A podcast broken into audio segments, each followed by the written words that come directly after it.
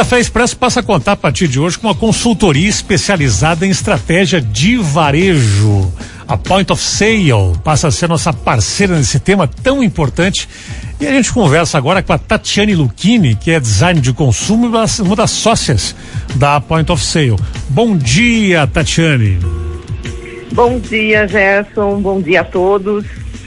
Bom, Tati, tu estava recentemente viajando na NRF, que é uma feira no varejo das mais importantes do mundo em Nova York, e estava também na sequência num curso em Londres. Eu quero falar contigo nesse nosso início aqui de um tema tão importante como é a estratégia para varejo, discutir a questão da loja física. A pandemia, a gente sabe, apressou muito o crescimento do online e, consequentemente, as lojas no Brasil online.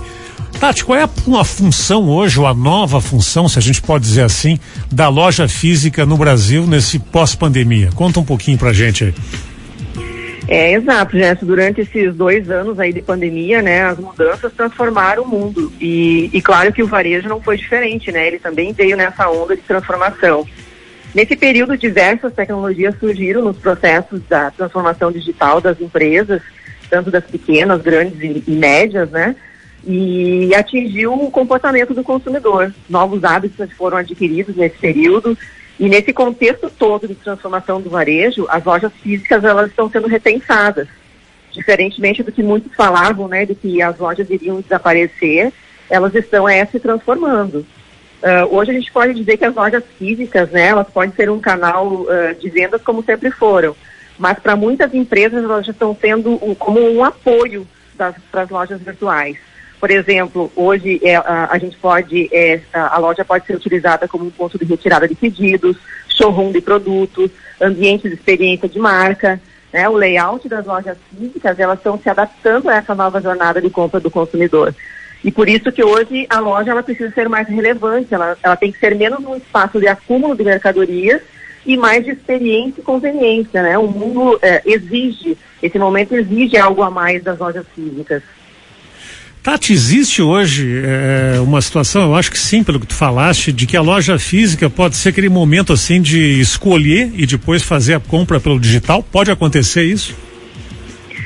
Não só pode, como está acontecendo, né, Gerson? Essa integração entre os canais de venda, ela já, é, já é realidade para muitas lojas, embora ainda muitas estejam engatinhando nessa estratégia, mas hoje a, a, a experiência do, do, do, consumidor é única, né? Quem decide onde e como comprar é o consumidor, não mais o varejista.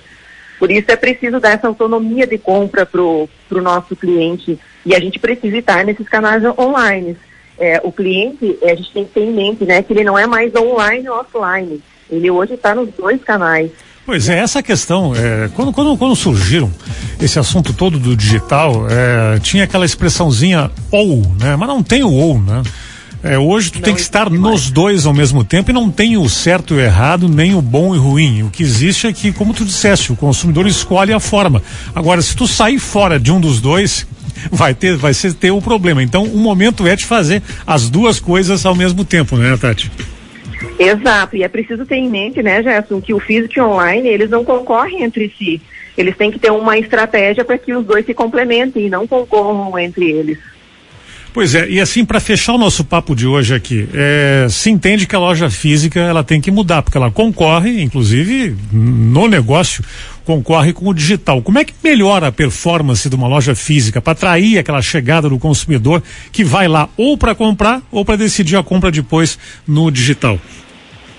É, aqui na Point a gente tem a premissa, né, de que a primeira impressão é a que sempre fica, né, e o que, que é importante.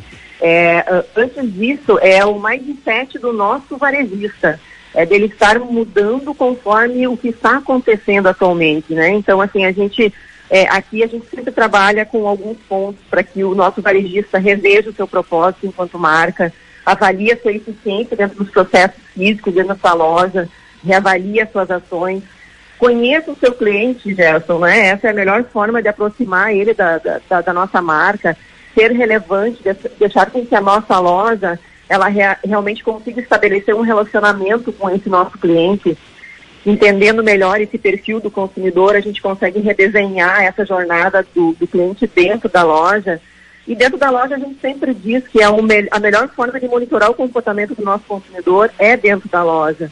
Então a gente precisa estar atento e entender, se adaptar a esse consumidor dessa nova geração. E, e quem faz a liderança é o, é o varejista.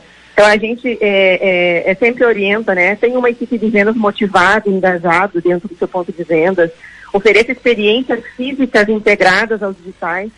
E dessa maneira a gente vai conseguir sim ter um varejo mais inovador e mais adaptável à nossa realidade atual. Tati, eu sei que a pergunta é longa, mas eu queria uma, uma resposta tua, é, se é que existe essa resposta. É, a decisão de, de, de, de como atender um cliente que chega na loja física. Tem duas abordagens que eu vejo no dia a dia. Aquela abordagem que acompanha o cliente, que fica em cima dele, sugerindo coisas, enfim.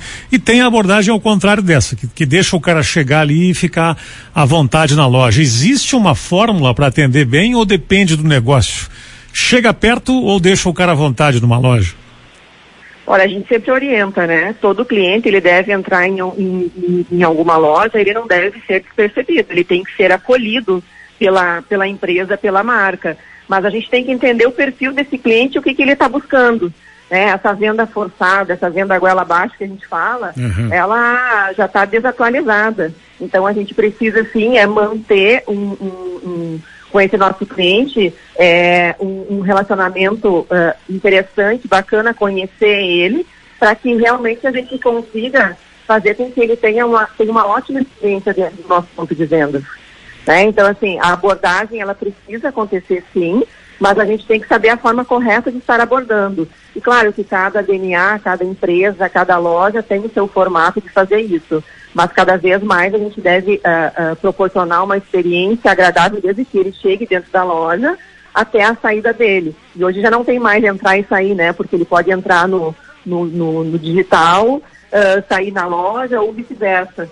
Né? Então essa, esse relacionamento e essa abordagem ela deve ser única. O famoso bom senso tem que imperar nessa hora, né? Nem muito longe, exato. nem muito perto, né? Nem muito perto, exato. Tati, é, daqui a 15 dias a gente vai ter uma pauta muito importante que também diz respeito ao sucesso de uma loja física, que é a definição do público-alvo. Muitas empresas, infelizmente, abrem e funcionam por um tempo sem saber para quem que estão é, é, falando, né? Isso é fundamental. A gente volta daqui a 15 dias a conversar. Tá bueno? Ótimo, então. Um ótimo dia a todos, Gerson. Um abraço. Valeu, Tati. Um abração. A gente começa então essa parceria bacana com a Point of Sale, que é uma empresa especialista em varejo, para discutir aqui toda a quinzena assuntos importantíssimos no dia a dia desse segmento aí.